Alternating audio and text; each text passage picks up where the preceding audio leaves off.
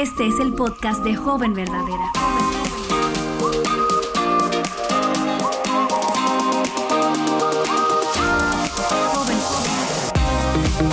Hola jóvenes verdaderas, bienvenidas a esta edición especial del podcast. Hemos estado ya por ocho semanas, en esta semana, estudiando, leyendo el libro Joven Verdadera, firme en un mundo que intenta seducirte. Y es increíble cómo han pasado ya ocho semanas tan rápido y solamente nos queda un último episodio para completar esta serie. Y hoy vamos a estar hablando acerca del capítulo 11, escrito por Erin Davis, Dios no me fallará. Y para eso y para la conversación de hoy, me acompaña mi amiga querida, Yamel Jaramillo. Hola Yamel. Hola Betsy, ¿cómo estás? Estoy feliz de que estés aquí con nosotros porque yo creo que este es un tema importante. A veces yo creo que las jóvenes de hoy en día están eh, en un ritmo de vida tan acelerado que a veces no piensan en el futuro, a veces no tienen eh, su mente hacia el futuro y cuando lo hacen le, experimentan temor, no saben qué sentir, qué pensar, porque no saben qué esperar. Entonces, para entrar en materia, Yamel, ¿cuál es la gran idea de este capítulo? La gran idea es puedo descansar en la verdad de que Dios ha prometido un futuro hermoso. Y yo creo, Betsy, que eso nos aplica a todas, a las jóvenes y a las no tan jóvenes. Yo creo que sí, yo creo que en, la, en, esa etapa de adolescencia, juventud, es como cuando vamos entrenándonos.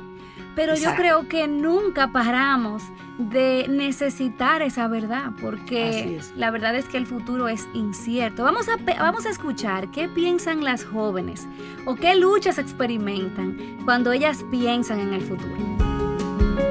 Con el solo hecho de pensar en el futuro me invade el miedo. Miedo a lo que pasará, miedo a lo que no será, o miedo al abandono, o miedo a no tener lo que necesito en algún momento. Y es que la mayoría de las veces futuro para mí es sinónimo de desconocido y descontrol. Y es que es precisamente el no saber lo que pasará mañana y mi anhelo por tener los detalles en la palma de mi mano como un mapa que me dé seguridad y confianza es lo que me llevan a tener tanto temor. Ya que cuando pienso en el porvenir, mi mente y mi corazón corren tras los peores escenarios en lugar de confiar en el carácter de Dios y sus promesas. La realidad es que he vivido muchas veces esclava de estas mentiras, de temores, de miedos, de incertidumbre, de desconfianza, de vivir con falta de paz.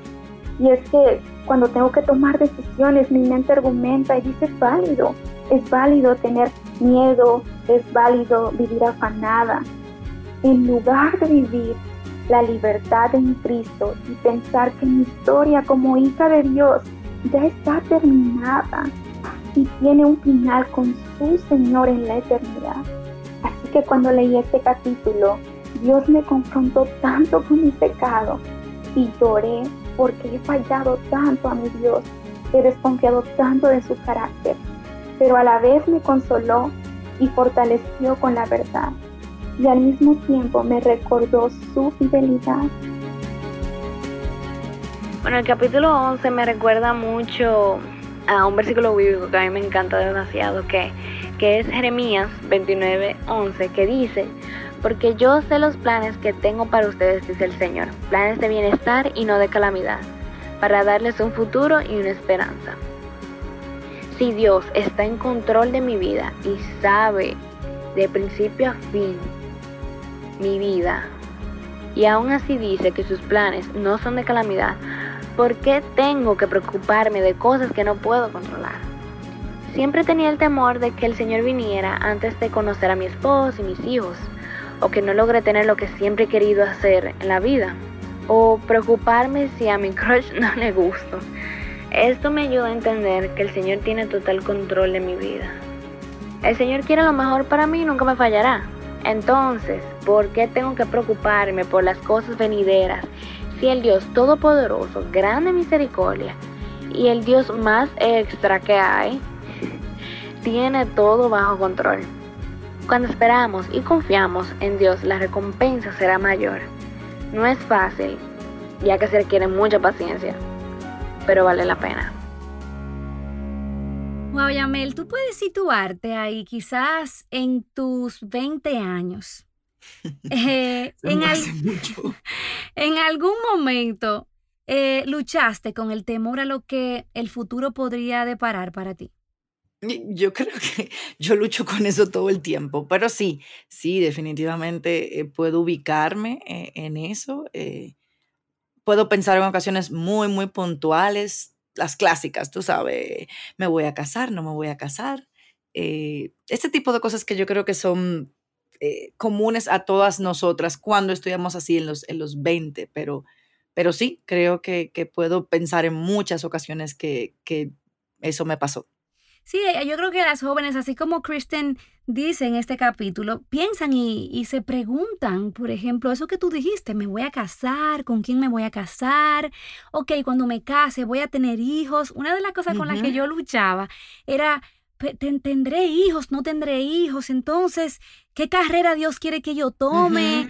Yo me recuerdo que cuando me, me dieron el test en el colegio para ver que para, qué carrera exactamente yo podía como calificar.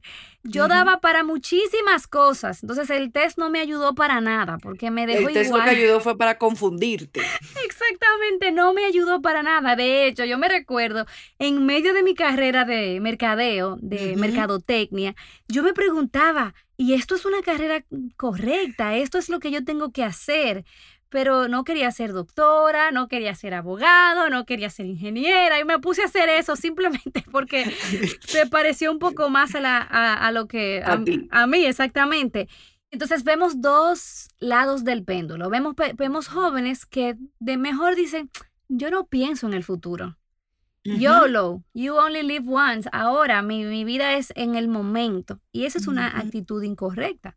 Porque entonces, porque no pensamos en el futuro lo suficiente, entonces tomamos malas decisiones. Pero también está el otro extremo del péndulo, que son esas jóvenes que les consume estar pensando en el futuro todo el tiempo y eh, ver lo incierto les quita y les roba el gozo. Y la realidad es que nadie sabe lo que nos depara el mañana, la próxima hora. Yo no sé lo que va a suceder en la próxima hora. Yo no sé qué va a pasar la semana que viene ni el próximo año. Y eso no significa que vamos a caminar a ciegas hacia lo que Dios tiene para nosotras. De hecho, me alienta tanto eh, eh, leer en Efesios que ya Dios ha escrito cada obra que yo voy a caminar. O sea, de, de, hecho, o sea, eso es una de las promesas a las que yo tengo que aferrarme, porque me recuerda entonces que yo no soy un accidente. Todo lo que sucede en mi vida ha sido escrito por Dios. Entonces. Con y para un propósito. Así es. Y en este tiempo, Yamel, si yo te pregunto, eh, en este último tramo de tu vida, quizás en estos últimos 20 años, 10 años, eh, en, ¿luchaste con el temor? Eh, ¿Cómo te viste luchando? Bueno, en los últimos, mm, yo lo voy a bajar a los últimos 10.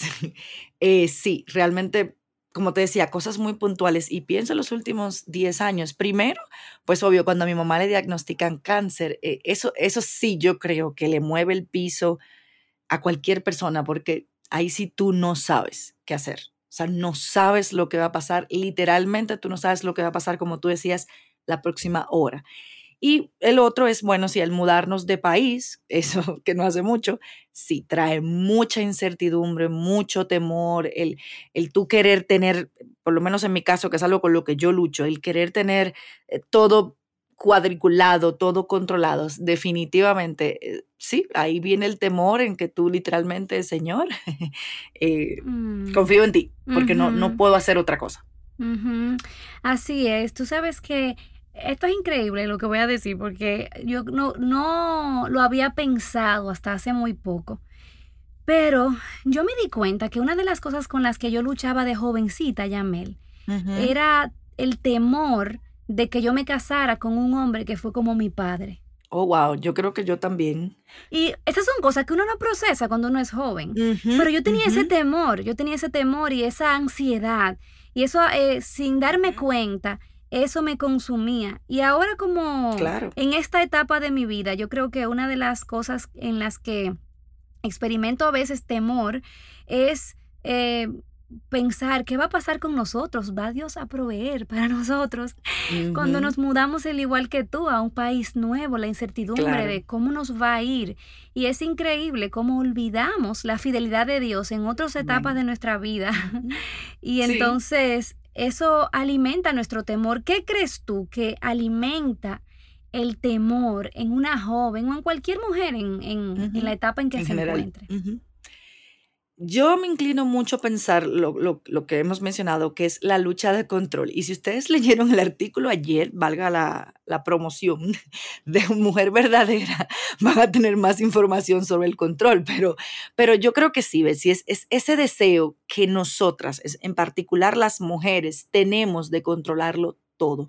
Y aún entonces, cuando tú tienes ese, deseo, pero entonces las cosas no salen como nosotros queremos o como tal vez planificamos que iba a ser, entonces ahí viene este mar de emociones, ira, frustración, eh, ansiedad, viene e, ese deseo de nosotras de, de, querer controlar la narrativa. Eso es peligroso porque inconscientemente nos coloca a nosotras o nos ponemos nosotras en la posición de Dios mismo.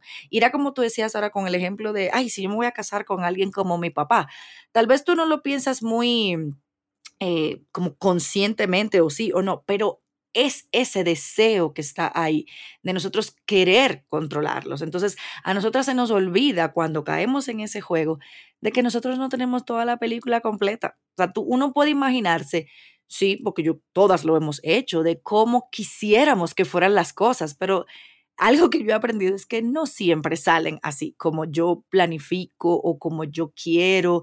Y es como tú dices, entra la joven entonces en esa ansiedad de literalmente, eh, no, no tengo ni siquiera paz porque vivo pensando en ese deseo de controlar cómo yo quiero que sea el futuro. Y yo creo que nosotras estamos haciendo una de dos cosas si tú eres una joven, yo quiero que tú sepas que ahora mismo tú estás o alimentando ese temor al futuro con todo eso que dice eh, Yamel, con ese deseo de control, o tú estás alimentando tu esperanza para el futuro. O sea, no hay medias tintas. Nosotras estamos o haciendo una cosa o haciendo la otra. Y la verdad es que ese deseo de control comenzó en el Edén y sigue con nosotras en todas las etapas de nuestras vidas. Literalmente. Y yo pienso, por ejemplo, en esa joven, por ejemplo, que está escuchando, que piensa que ya se le está acabando el tiempo para, por ejemplo, para casarse. Y ella vive atemorizada porque piensa que nunca se va a casar y entonces se va a quedar sola. Exactamente, entonces no puede disfrutar su momento en el que, en este momento en donde Dios la tiene, porque está llenando su corazón de ese, ese temor hacia el futuro. Entonces yo creo que una de las cosas como que nos ayudan a desconstruir como este problema que a veces no sabemos cómo acercarnos correctamente a este tema es preguntarnos de qué se trata la vida. Porque yo creo que la respuesta a esa pregunta es lo que nos va a ayudar a subir o a bajar nuestra ansiedad. Entonces, así es. ¿De qué se trata? O sea, ¿cómo los anhelos de una joven revelan la respuesta? O sea, a esta pregunta. Ahí nosotros podemos ver, por ejemplo, en lo que nos estamos enfocando. Yo recuerdo en el live de la semana pasada, una de las jóvenes decía, está mal que yo no quiera que Cristo venga, porque yo me quiero casar. Entonces, evidentemente, para esa joven, su vida se trata acerca del mayor placer que ella puede imaginarse, que es casarse. Entonces, si yo te preguntara, Yamel, para partir de un lugar seguro, ¿de qué se trata la vida realmente? Tú sabes que esa es una pregunta eh, muy filosófica eh, que siempre todo el mundo se hace, pero te voy a hacer una ilustración que para mí fue como dicen en inglés un eye opening, o sea, me, me, fue como que, oh, ya entendí, fue de, una claridad total. Alguien me, preguntó hace poco que si yo alguna vez había armado un rompecabezas. Y me decía, ¿tú te has fijado que hay, que hay piezas que parecen encajar, pero que no encajan? O sea, esa piecita que tú te da trabajo y tú crees, sí, ahí va. Bueno, pues esa es la vida. En particular, yo me voy a enfocar en la vida cristiana, porque ese es, digamos, eh, eh, cómo debemos ver las cosas. Y tú y yo, Betsy, y todas las jóvenes que nos están escuchando, somos esa pieza de rompecabezas que solamente encaja en un lugar específico. Es un lugar que Dios nos diseñó a cada una de nosotras para encajar con una forma en particular, con dones, un llamado en especial para encajar en ese espacio de ese gran rompecabezas de Dios, para que cuando veamos ese rompecabezas ya completo, ¿no? No haya huecos ni se rompa aquel orden que debe llevar ese rompecabezas. Y yo pienso que si vemos la vida desde el lente de Dios, que es el, lente que debemos ver, no el nuestro, todo será mejor. Yo creo que como jóvenes debemos pedirle a Dios primero que nos muestre en qué lugar es que encaja esa pieza que es tu vida.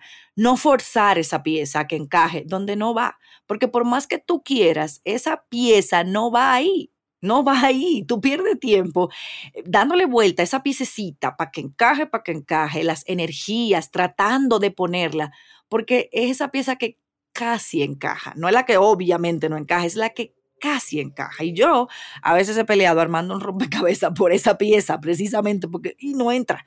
Entonces yo creo que nosotras andamos también con esas piezas que no sabemos qué es lo que vamos a hacer con ellas, porque por más que tú empujas, no va a entrar. Entonces, que no seamos esas piezas que formamos eh, y, ponerla donde no va. Yo creo que Dios, como te dije, tiene un lugar específico para nosotros con tus dones, tus talentos, tu personalidad, todo lo que tú eres va a encajar a la perfección. Pero cuando nosotras empecemos a ver la vida desde el lente de Dios, ahí es que vamos a encajar con perfección. Yo creo que como jóvenes, tu rol en este momento es primero conocer a Dios, crecer en Él y pedirle que te guíe al lugar perfecto. ¿Sabes por qué? Porque a veces puede sorprendernos de que, como tú decías, Betsy, lo que quizás Dios nos está llamando a hacer, probablemente va a romper muchísimo con lo que la sociedad nos ha vendido que debería ser y no es. Así es. Y me encanta esa ilustración del rompecabezas porque al final de cuentas, si ponemos todas esas piezas en su lugar, como tú dices, esas que encajan correctamente, ¿cuál es la imagen de ese rompecabezas? Si tú te paras de la mesa y miras el rompecabezas ya con todas sus piezas puestas, es la gloria de Dios. O sea, de eso se trata la vida de que seamos un reflejo de la gloria de Dios, que le glorifiquemos a Él y que le amemos a Él, que le conozcamos a Él, como tú dices.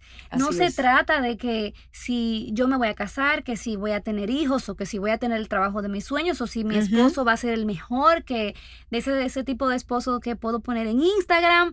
Exacto. si mi familia va a ser eh, si me voy a dedicar al ministerio, o sea, no se trata de ninguna de esas cosas. ¿Por qué? Porque esas son solamente eh, herramientas, avenidas que Dios nos da para glorificarle. Entonces, cuando una joven dice, mi vida se trata acerca de la gloria de Dios, entonces Dios será glorificado si me caso o no me caso. si me caso y tengo hijos o no tengo hijos. Si me dedico a ser una mujer soltera para el servicio de Dios, o si soy una enfermera, o si soy una ingeniera, o sea, cualquier cosa que yo haga, ya sea criando hijos o nutriendo la vida de los niños alrededor de mí o trayendo nuevos niños a la fe, dando a conocer el Evangelio, que al final es el propósito eh, más hermoso y glorioso para lo cual Dios nos ha llamado. Entonces, ¿para qué estoy aquí? ¿De qué se trata la vida? Yo creo que nosotras necesitamos hacernos esa pregunta. Yo quiero que eh, tomemos un momentito ahora para hacer una conexión con una amiga muy amada eh, para nosotras y es Sara Jerez. Yo quiero preguntarte, Sara, ¿cómo te veías tú, esa Sara adolescente, mirando el futuro? Y que tú desde tu experiencia puedas darle unas palabras de aliento a esa joven que hoy mira su futuro y experimenta temor y se siente angustiada porque no sabe qué esperar. Hola Betsy, hola Yamel, feliz de compartir un poco con ustedes. Em, y nada, ese es un tema bien amplio y definitivamente yo he tenido mis luchas y aún las tengo. Eh, quizás de diferentes maneras, pero siempre están ahí. Si tengo que resumir mis luchas y como por qué ese temor al futuro, en una sola palabra, yo diría que, que es control. una lucha de control. Eh, creo que cuando era más joven, más que temores, tenía muchos sueños, eh, ilusiones de cómo sería mi futuro, mis planes. Pero mientras fueron pasando los años y fui dándome mi dosis de realidad, eh, obviamente uno se da cuenta de que no todos esos planes y sueños se van a dar o quizás son muy difíciles de alcanzar.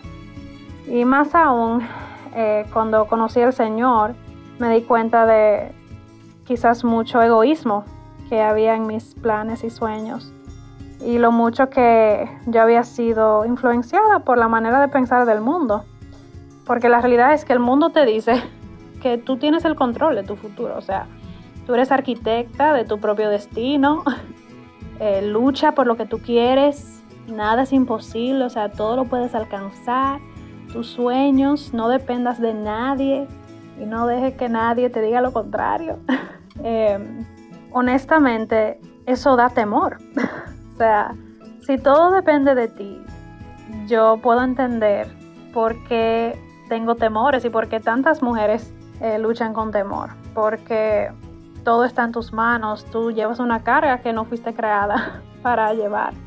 Y también te llena la vida de desilusión, porque la realidad es que no, que no todos tus planes eh, y sueños se pueden realizar. Eh, y aún quizás cuando llegas a alcanzar algunos, te das cuenta de que tampoco eran suficientes para llenarte.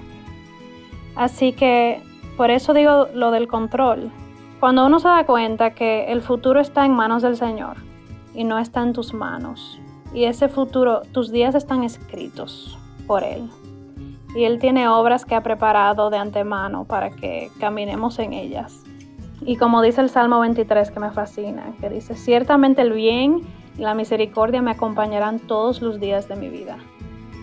Eso es una promesa. Yo tengo un Dios que está en control de todo. Tiene mi futuro, mis días en sus manos. Tiene obras, un plan de lo que Él quiere que yo haga y su misericordia, amor, eh, estará conmigo siempre. Eso me llena, de una paz cuando pienso en el futuro. Eh, a diferencia de que si yo creo que todo eso está en mis manos.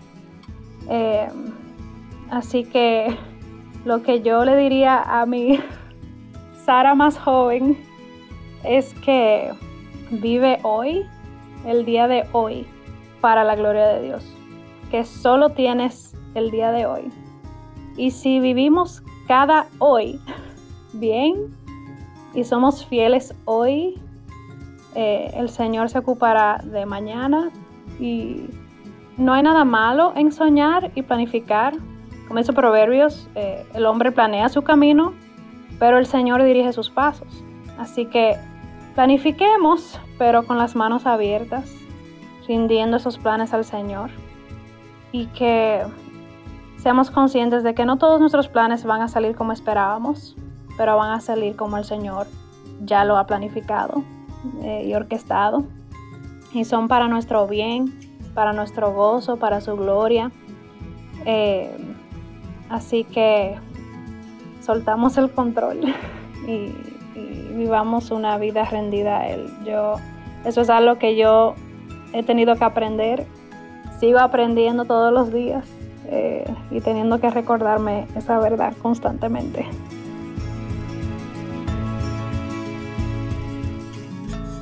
Muchas gracias, amiguita. Yo creo que no es lo mismo la teoría que cuando vemos esa teoría ya puesta en práctica. Así es. O sea, una, una vida que se ha derramado a los propósitos de Dios, aunque estos propósitos no luzcan como la cultura, la sociedad nos está demandando, nos está presionando. Entonces, si nosotros analizamos todo esto, me encantó algo que tú decías en la respuesta anterior, y, es que tú decías que tenemos que conocer a Dios. Así es. Entonces, si yo te preguntara, ¿qué hace la diferencia en una joven cristiana a la hora de mirar al futuro de forma puntual? ¿Qué es lo que hace la diferencia? Yo creo que la diferencia está en que tanto conoce a Dios? No simplemente conocer a Dios, sino qué tanto tú conoces a Dios. Y tú sabes que en estos días hablaba con alguien muy querido para mi esposo y para mí, y hablando sobre el futuro y cosas así del tema. Eh, y que a veces también mencionábamos en que las cosas quizás no salen como uno quiera, esta persona nos recordaba algo que había sido dicho por Spurgeon, y es que cuando entendemos que Dios nos ama, eh, que Él quiere lo mejor para nosotros, como, como nos dice en su palabra, eso lo vemos, y que ese amor es el que nos va a llevar por el mejor camino que Dios entiende. Entonces, en el lugar donde yo estoy en este momento de mi vida, ese es el mejor camino que Dios tiene para mí, aunque me duela. Y si yo pienso que en la medida en que yo conozco a Dios y que nosotros conocemos a Dios, es decir, que su carácter es inmutable, entender su amor por nosotros, que fue expresado de la mejor manera eh, física, pudiéramos decir, que fue en la cruz del Calvario. Entonces, cuando yo entiendo eso, cuando yo conozco esos atributos de Dios a su profundidad, es que yo voy a entender y va a ser más llevadero para mí, Betsy, el yo confiar mi futuro a Él. Y ojo, con esto yo no estoy diciendo que las dudas no van a venir. Claro que las dudas eh, van, a, van a venir en nuestra vida, pero yo creo que al final del día será más fácil el yo rendir mi deseo de controlar. O sea, cuando yo veo que Dios definitivamente dice, este es el mejor camino para ti, Él dice, si, si existiera otro camino mejor para mí, créeme que ese amor de Dios me tuviera en ese otro camino. Entonces es eso, o sea, cuando yo entiendo a Dios, cuando yo conozco a Dios y su carácter, yo voy a mirar el futuro desde otra perspectiva totalmente diferente. Amén, amén. Y por eso tenemos que conocer a Dios. Por ejemplo, tú sabes lo que Dios ha dicho de ti en su palabra acerca del futuro. En el libro, Erin destaca cinco promesas. Hay una promesa para cada día del año en la Biblia. Pero, ajá, pero aquí hay cinco que son acerca de nuestro futuro. Y la número uno es que Dios no va a cambiar su opinión acerca de ti ni de mí. Dios es el mismo. Eso, es tan reconfortante saber que, que Dios no va a cambiar. La opinión de nosotros sí puede cambiar, obvio. Pero qué bueno, Betsy, o sea, que, que no va a cambiar lo que Dios piensa de mí. Exacto. Dios no solamente no va a cambiar su posición acerca de mí, su opinión acerca de mí, porque yo cambio, Él no cambia, sino que también Dios no me va a dejar. Entonces, eso lo dice la Biblia, Dios no me va a dejar, y no que solamente no me va a dejar, es que Él ha prometido estar conmigo todos los días, los días grises, los días soleados, los días nublados y los días lluviosos. Otra promesa es que mi futuro será grandioso y no necesariamente de este lado del sol. Exactamente, lo que acabamos de decir ahora cuando escuchábamos a Sara, o sea, no desde la perspectiva necesariamente del mundo, sino desde la perspectiva de Dios. Exactamente, y todo Dios lo usa para que coopere para mi bien, para su mm. gloria. Y al final de cuentas, el mundo te puede fallar, el hombre te puede fallar, aquella persona que amaste, le entregaste tu corazón, te puede fallar, las cosas pueden ir mal, pero Dios no nos va a fallar. Y eso no quiere decir que Dios va a hacer todo lo que nosotros deseamos, porque recordamos que nuestros corazones son engañosos, pero todo lo que Dios haga en nuestras vidas coopera para ese rompecabezas del que habló Yamel coopera para su gloria y también coopera para nuestro bien. Y ya para concluir, porque nosotros quisiéramos como quedarnos aquí mucho tiempo, pero Erin eh, menciona ya un poco al final del capítulo una frase de Jonathan Edwards que dice, Señor, sella en ah. mis ojos la eternidad. Personalmente es una frase que ha transformado mi forma de ver los días entonces, yo te quiero preguntar, ¿qué tú crees que significa esa oración? Bueno, a mí también esa frase me encantó porque refleja la forma en que debemos de vivir. Yo siento que estamos tan enfocados, Betsy, en el aquí, en el ahora, que se nos olvida que hay una eternidad. Cuando enfoco mis ojos allá, en lo eterno, todo lo que yo hago cambia de perspectiva, porque se supone que lo que nosotros hacemos tiene que tener un impacto en lo eterno. Entonces, cuando yo empiezo a ver mi vida con ese lente, hay muchas cosas que van a perder interés o que sencillamente nos lleva a entender que no vale la pena invertir mi tiempo y mi esfuerzo en algo que no tiene valor eterno. Así es, yo creo que cuando nosotros hacemos esa evaluación de qué es la realidad, y nosotros vemos a la luz de la eternidad, ¿qué es lo que realmente tiene valor? Todo cambia. O sea, nuestra perspectiva cambia porque nos damos cuenta que nos espera un futuro glorioso y todo lo que nosotras hacemos, por mínimo cotidiano, ordinario que sea, tiene un valor para la eternidad. Y esa fidelidad de una mujer joven que está confiando en Dios, adornándose, como lo podemos ver también en Primera de Pedro 3:5, cuando ahí se exhorta a las mujeres a, a, ser como las mujeres de antes, que se adornaban, las mujeres de otro tiempo, las santas mujeres, que ellas hacían?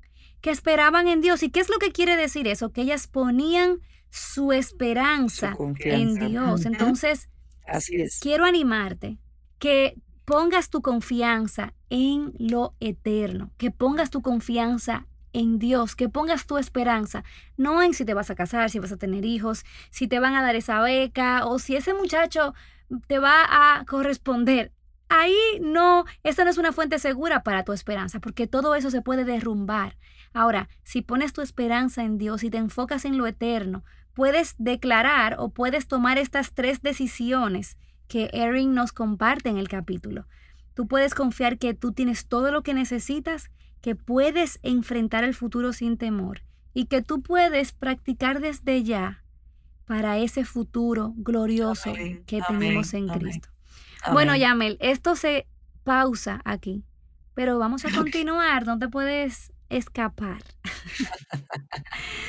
Así que chicas, nos vemos este jueves a la una hora del centro en el canal de YouTube de Aviva Nuestros Corazones. Yamel va a continuar con nosotras. Envíanos tu pregunta porque tenemos que sacarle el jugo, como decimos los dominicanos, a Yamel, tenemos que exprimirla. Así que envíanos tu mensaje, tu pregunta por mensaje directo. Escríbenos al correo jovenverdadera aviva nuestros corazones.com. Y si tienes un testimonio que quieres que compartamos este jueves, envíanoslo también. Gracias, Yamel. Gracias, Betsy. Gracias a todas las jóvenes y nos vemos entonces el jueves para continuar con este interesante tema. Joven Verdadera es un ministerio de alcance de Aviva Nuestros Corazones. Para más recursos como este, visítanos en avivanuestroscorazones.com.